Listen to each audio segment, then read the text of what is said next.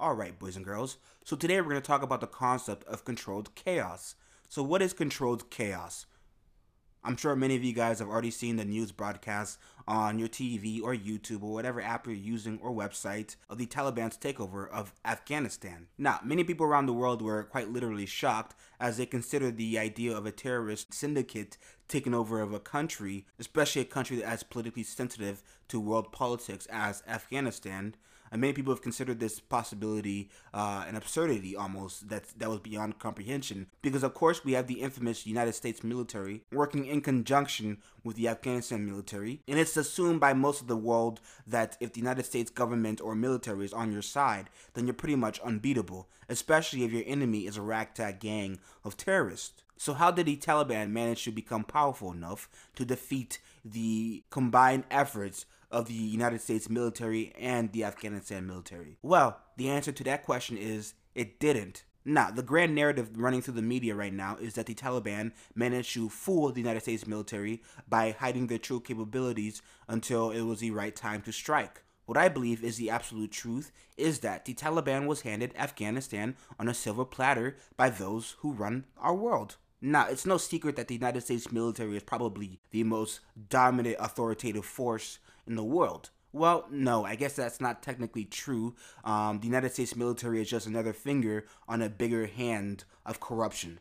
You guys know that saying that many economic experts have that the free market is controlled by a hidden hand? Now, that hidden hand is a combination of many uh, economic principles and uh, free market giants, uh, corporations, and uh, I guess in conjunction with the government. The hidden hand is an incredibly complex entity that simply cannot be defined under one label. This definition could be used by the hidden hand that controls the world system, this globalized structure of government that is uh, becoming increasingly powerful day by day. Each day we ignore the truth at hand in exchange for pleasures and entertainment. The grip that this hidden hand has on the world system tightens. The Taliban is simply just another benefactor of this corrupt hidden hand's agenda. You see, the hidden hand chose the Taliban to be the next boogeyman, or at least one of the many boogeymans in our world right now.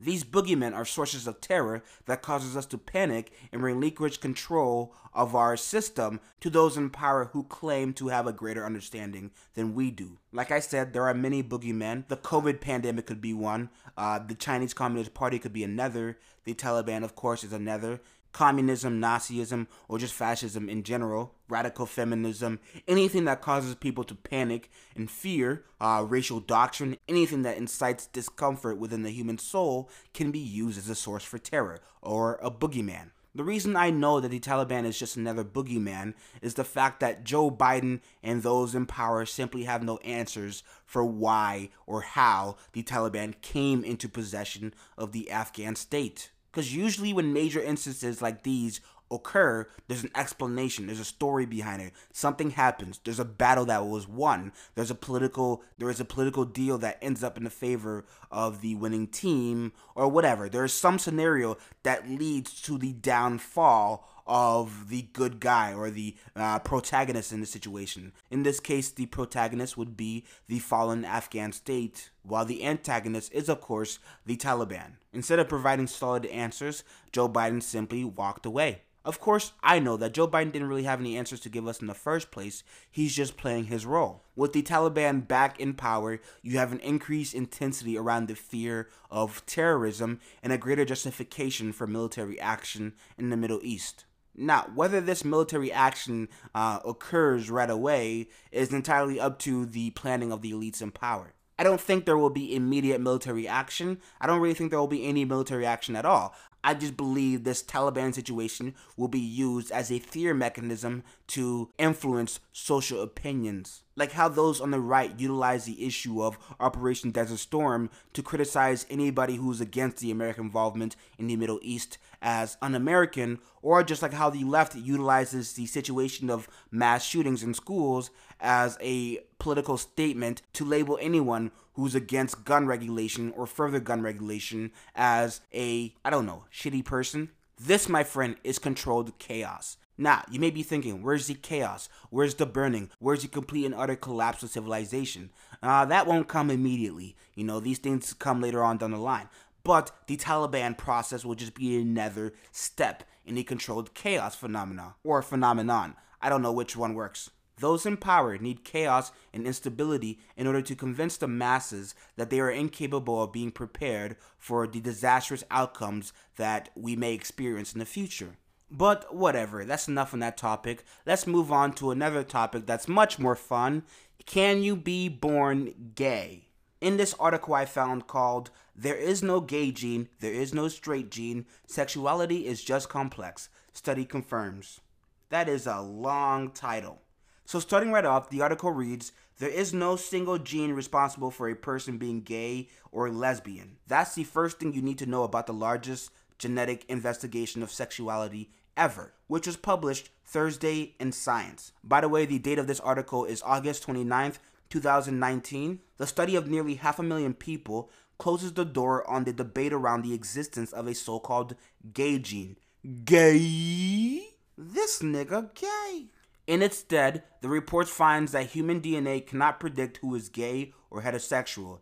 Sexuality cannot be pinned down by biology, psychology, or life experiences, this study and others show, because the human sexual attraction is decided by all these factors. Now, I'm going to stop right there. You guys can go ahead and look up the article if you want. There's also multiple articles written on this study. So, yeah, go ahead and look it up on your own convenience. But let's talk about what this means. So, modern society likes to pretend that being gay is perfectly natural. Before I continue, I just need to warn you some people may describe me as homophobic. If that's so, well, I don't really give a fuck. So uh, let's proceed. Now, the study did say there's no heterosexual gene, of course, but the reason why we know heterosexuality is the default sexuality is because most human beings have a desire to procreate. You may not want kids specifically, but the desire for sex is a product of our desire to procreate. Because to procreate, you need to have sex. Because sex is literally the fun part of procreation. Again, you may not want to raise a child,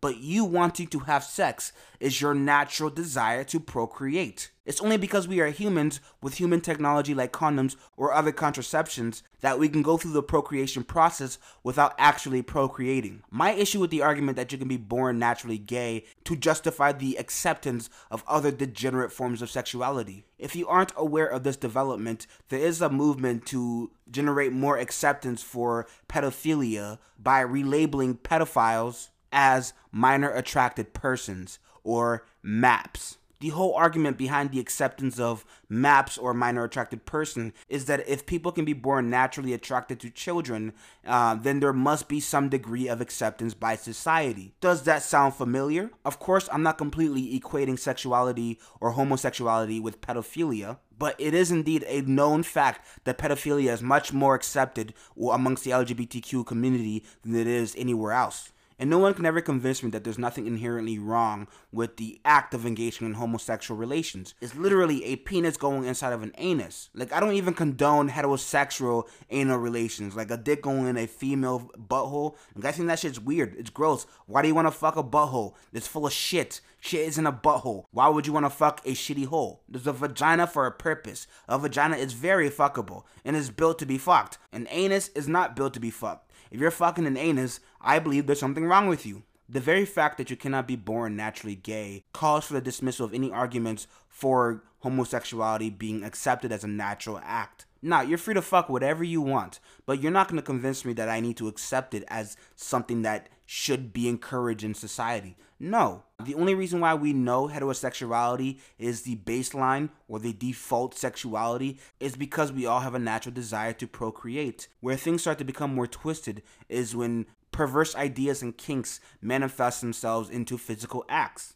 And we see evidence of pedophilia already becoming more accepted in our society. When you have things like the loli genre for anime or manga, where where you will have an extremely young looking girl engaging in rather adult activities, or you have the classic scenario where there's a 3,000 year old elf or witch who's in the body of a, let's say, 9 year old girl or 13 year old girl. Therefore, there's technically nothing wrong with having this woman who looks like a 13 year old girl dressed in a scandalous bikini because she's a 3,000 year old witch. This creates a loophole in the morality code where you have a bunch of porn on the internet of cartoon girls who look like they're 9 to 13 or even younger getting hardcore pounded. But wait, there's nothing wrong with it because it's not pedophilia, it's loli. Now, that wouldn't be as bad simply because it's cartoons, and I know a lot of people aren't willing to masturbate to cartoons. But because of this increasing comfort around pedophilic uh, content, we're seeing an increase in teen porn categories on Pornhub or other porn websites. Now, this teen porn category is not made up of actual teens, just women in their early 20s uh, dress up as teen schoolgirls, teen stepsisters or sisters or brothers. And these actors portray various sex acts while pretending to be teenagers. This creates a fetish, a desire, a kink, a taste. And it's already been proven that porn creates an infatuation with the fetish itself rather than the people. Because prior to a porn addiction, a man may be interested in having sex with a woman for who she is, you know, or just the fact that she is a woman. But after a porn addiction, a man acquires a particular taste. So the women he's engaging in sexual relations with has to act and behave in a particular manner for him to really get his rocks off. We are creating a society of sexual deviance. Oh man, this has been a very fun episode to record. Thank you for tuning in. It's your boy Victus D Void. Make sure you check out my book on Amazon. It is called Societal Evolution Journey to the Dollhouse. Like always, stay focused, stay alert, and God bless.